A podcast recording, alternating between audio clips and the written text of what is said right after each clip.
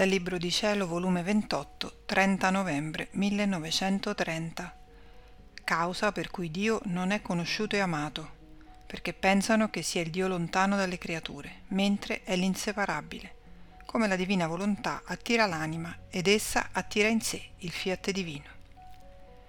Stavo facendo il mio giro nella creazione per seguire gli atti che fa il fiat divino nelle cose create e giunta nell'Eden mi è sembrato che il mio amabile Gesù mi aspettasse per potermi comunicare l'amore, la bontà, la santità, la potenza e tutto ciò che fece nel crearlo, riversandosi tutto nell'uomo, fino a riempirlo tutto di sé e delle sue qualità divine, ma tanto fino a traboccare fuori, dandogli il compito, come il più alto onore dell'uomo, di servirsi del suo amore, della sua bontà, santità e potenza, per svolgere la sua vita negli stessi beni di colui che lo aveva creato. Io mi sentivo come inzuppata delle qualità divine e il mio dolce Gesù mi ha detto, Figlia mia, l'uomo fu creato per essere inseparabile da Dio e se Dio non è conosciuto e amato è appunto perché si pensa che Dio sia l'essere lontano dall'uomo, come se non avessimo a che fare né lui con noi né Dio con lui.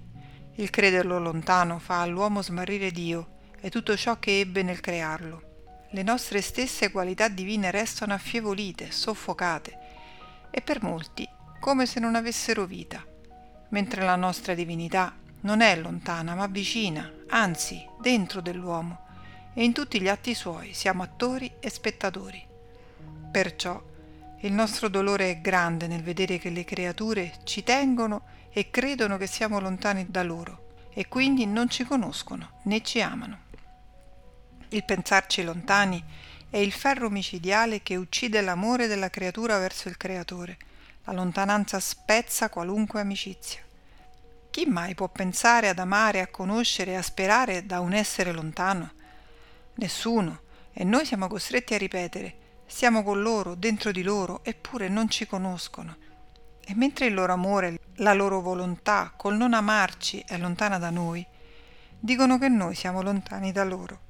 Ecco la causa per cui taluni che hanno letto le mie intimità con te sono giunti perfino a dubitarne. È proprio per questo, perché pensano che sono il Dio lontano e come lontano non potevano svolgersi tante intimità tra me e te. Ora, figlia mia, vuoi sapere chi fa sentire Dio vivo nel cuore della creatura? La mia volontà regnante in essa perché non dando vita all'umano volere, il mio fiat fa sentire al vivo il suo amore, la sua potenza, bontà e santità, che corrono in tutti gli atti della creatura. Per questa non esiste il Dio lontano, ma il Dio vicino, vita primaria della sua vita e di tutti gli atti suoi. Dunque il vivere nella mia divina volontà mantiene il vigore di tutti i beni che demma all'uomo nel crearlo e fa di lui il trono di Dio e la sua gloria dove domina e regna. Dopo ciò continuavo a seguire tutto ciò che di ammirabile e sublime il fiat divino ha fatto nella creazione e dicevo tra me voglio entrare nel sole per trovare la divina volontà operante nella sua luce, per dargli tutto il bello, il puro, il santo, la potenza che può avere una volontà umana operante nella sua luce.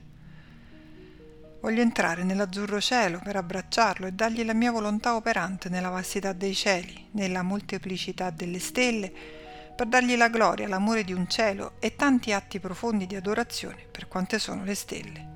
E così seguivo in tutte le cose create.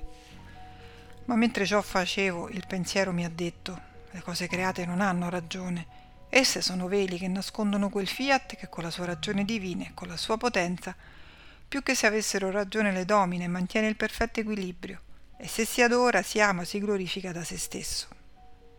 Ma mentre ciò pensavo, il mio amato Gesù, facendosi vedere, mi ha stretta fra le sue braccia e tutto tenerezza mi ha detto mia piccola figlia del mio volere divino, la mia volontà è una e siccome ha la virtù bilocatrice, si biloca in ogni istante, in ogni cosa, in ogni atto, in modo che tutti la possano avere come atto e vita propria. Ma non perde mai la sua unità, è sempre una e con la sua forza unica, dove essa regna, mantiene l'unione, l'armonia, l'ordine, la comunicazione, l'inseparabilità e ha tutto in sé, racchiuso in un solo atto. L'atto è uno, la mia volontà è una, ma si distende ovunque, senza lasciare neppure un atomo delle cose create, senza la sua vita operante e vivificante. Ah sì, sono proprio veli che la nascondono. Essa si vela di luce, estendendosi nel sole, con la sua luce va plasmando le creature, le abbraccia, le bacia, le riscalda, le ama.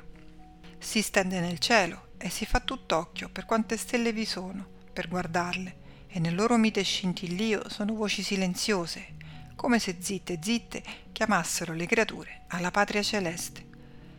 Si riversa nell'aria e riempiendola tutta si fa respiro di esse e soffiandole si fa respirare e dà loro la vita.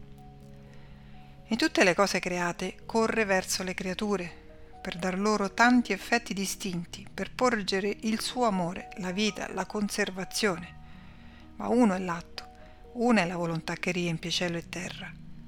Ora, figlia mia, chi fa la mia volontà e vive in essa, quando fa i suoi atti, attira in sé tutti gli atti che il mio fiat ha fatto e che continua a fare, ed essa attira la creatura e il suo atto nell'atto suo. Sicché in virtù della sua unica volontà li attira nel cielo, nel sole, nell'aria, in tutto, e allora sai che succede?